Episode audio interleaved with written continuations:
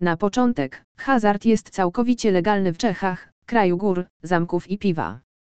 W rzeczywistości jest tu ponad 150 kasyn stacjonarnych, oferujących około 55 tysięcy automatów do gry, to największa liczba automatów na mieszkańca w całej Europie. Jednak pomimo tego, że rząd czeski, poprzez Ministerstwo Finansów była bardzo powściągliwa wobec kasyn stacjonarnych, pojawia się zmiana. Lokalne gminy zaczęły regulować stacjonarny hazard w ramach swoich jurysdykcji, a 457 gmin zakazało obecnie wszelkich gier hazardowych.